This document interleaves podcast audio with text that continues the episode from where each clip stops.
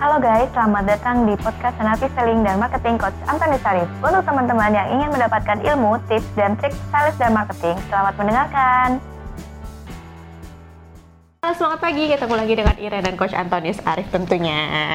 Hari ini kita mau membahas sesuatu yang aku juga penasaran. Oke, gimana tuh? Yaitu repeat order coach. Oke, Kita jualan dengan sell stok 1 sampai sekian belas ini pastilah udah ada yang nyangkut ya coach ya. pasti dong. Pasti, mungkin malah berkali-kali Iya, lipat. sudah jualan gitu Sudah ya. jualan kan pasti.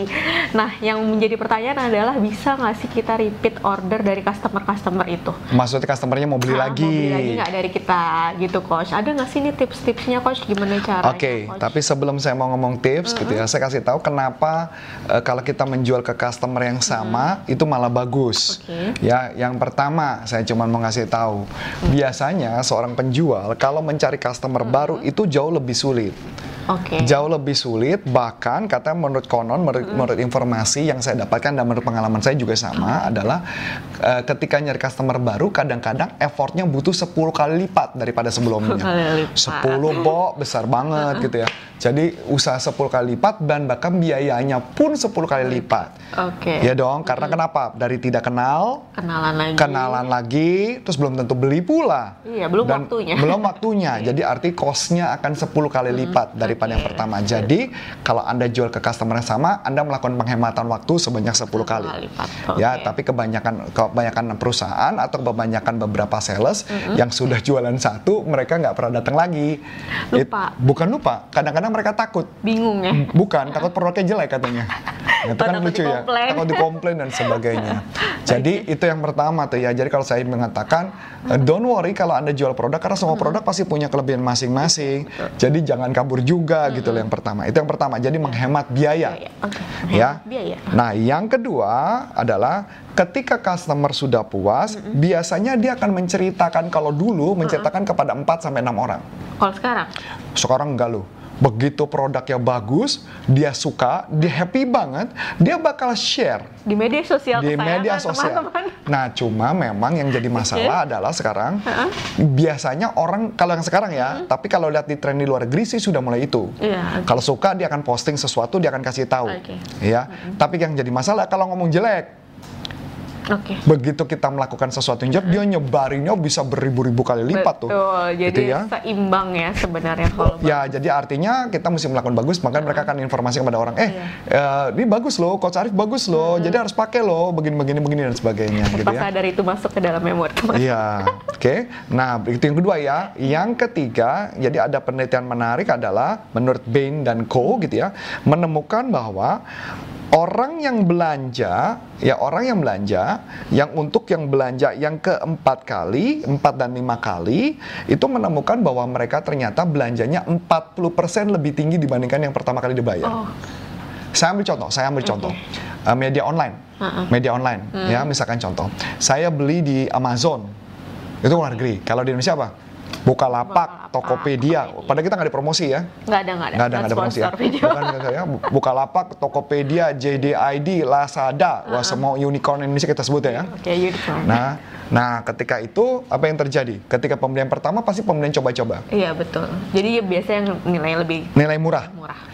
Beli yang kedua masih murah karena tes dulu. Iya, betul. Beli tiga masih murah. Iya. Beli empat masih murah. Tapi pembelian kelima dia baru berani naik sampai 40%. Oke. Lebih tinggi. Oke. Oh. Jadi eh, pembelian yang kelima, tepatnya kelima tadi bukan keempat Oh, ya. ya, kelima. Kelima jadi 40% lebih tinggi.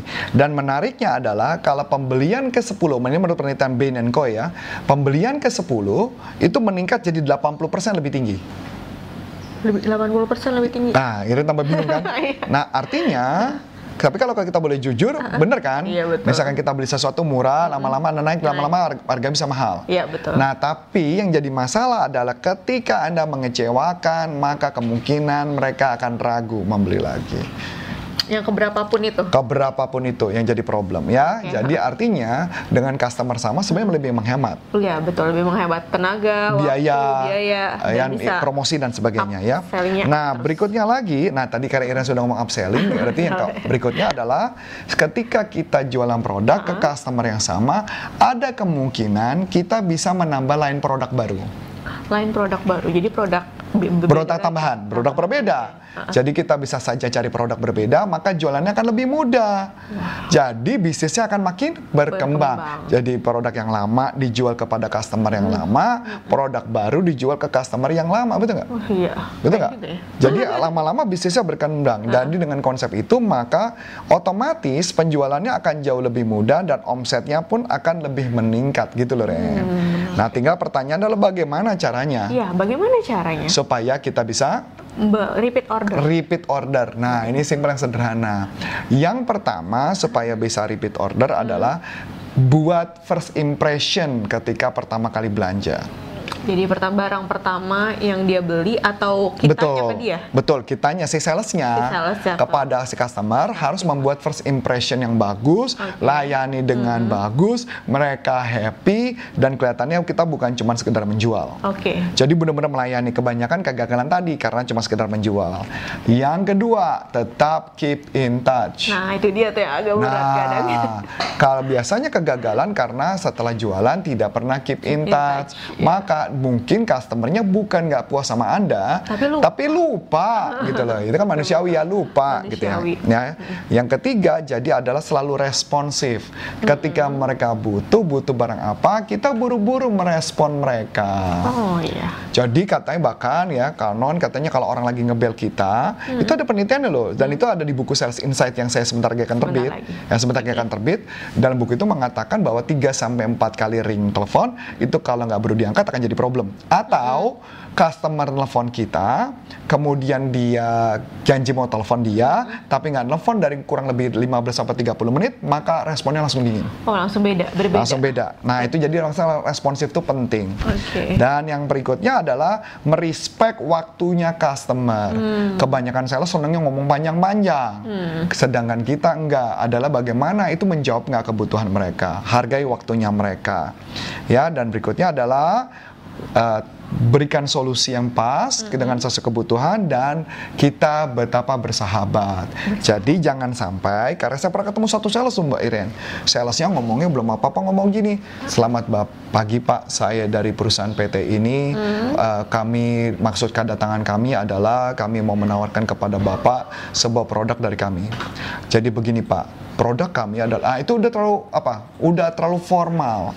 Dan itu yang membuat menjadi situasi menjadi awkward atau aneh, Aneh. dan menjadi kaku. Dan itu no-no banget buat saya dan kepada tim saya adalah jangan melakukan seperti itu. Adalah harus friendly harus ramah dan sebagainya. Kalau nggak percaya coba aja telepon Iren pasti beda nanti ya. Gitu ya.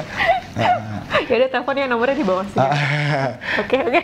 Ya Oke coach mungkin ada lagi? Enggak itu saja. disampaikan? Jadi yang saya sampaikan kemarin itu adalah beberapa tips dan trik bagaimana supaya customer mau balik lagi karena untuk penghematan dan waktu Anda jadi lebih ringan dan Anda bisa jualan lebih banyak. dengan pokoknya kita harus bersahabat dengan pas dan tepat ya. Ya, dan juga ya tadi bersahabat, berteman, menggali Iya. dan menjelaskan dan eh, ingat responsif dan ya ya oke lah first impression. Iya. Oke deh kalau gitu nanti kalau misalkan buat teman-teman yang mau tanya-tanya habis ini mau uh, kira-kira apa yang harus kita bahas, apa ya yang harus kita uh, tanya, apa kita tanyakan sama Coach Arif. Jangan lupa di komen di bawah sini. Terus kalau misalkan teman-teman belum subscribe, bisa di subscribe dan jangan lupa di share ke teman-teman supaya kita juga bisa bertumbuh channelnya, biar banyak yang subscribe Dan kita juga jadi belajar ya. Iya. Dan mereka juga harus belajar belajar Iya, kan? Belajar dan bermanfaat. Ya, sebaik-baiknya manusia yang bermanfaat kan katanya. Iya. Oke deh kalau gitu saya Iren. Dan saya Coach Antonius Sarif mengucapkan terima kasih, sukses buat Anda dan sampai jumpa. Salam performan. Bye bye. Nah, untuk teman-teman yang sudah menerangkan, terima kasih ya dan nantikan podcast selanjutnya.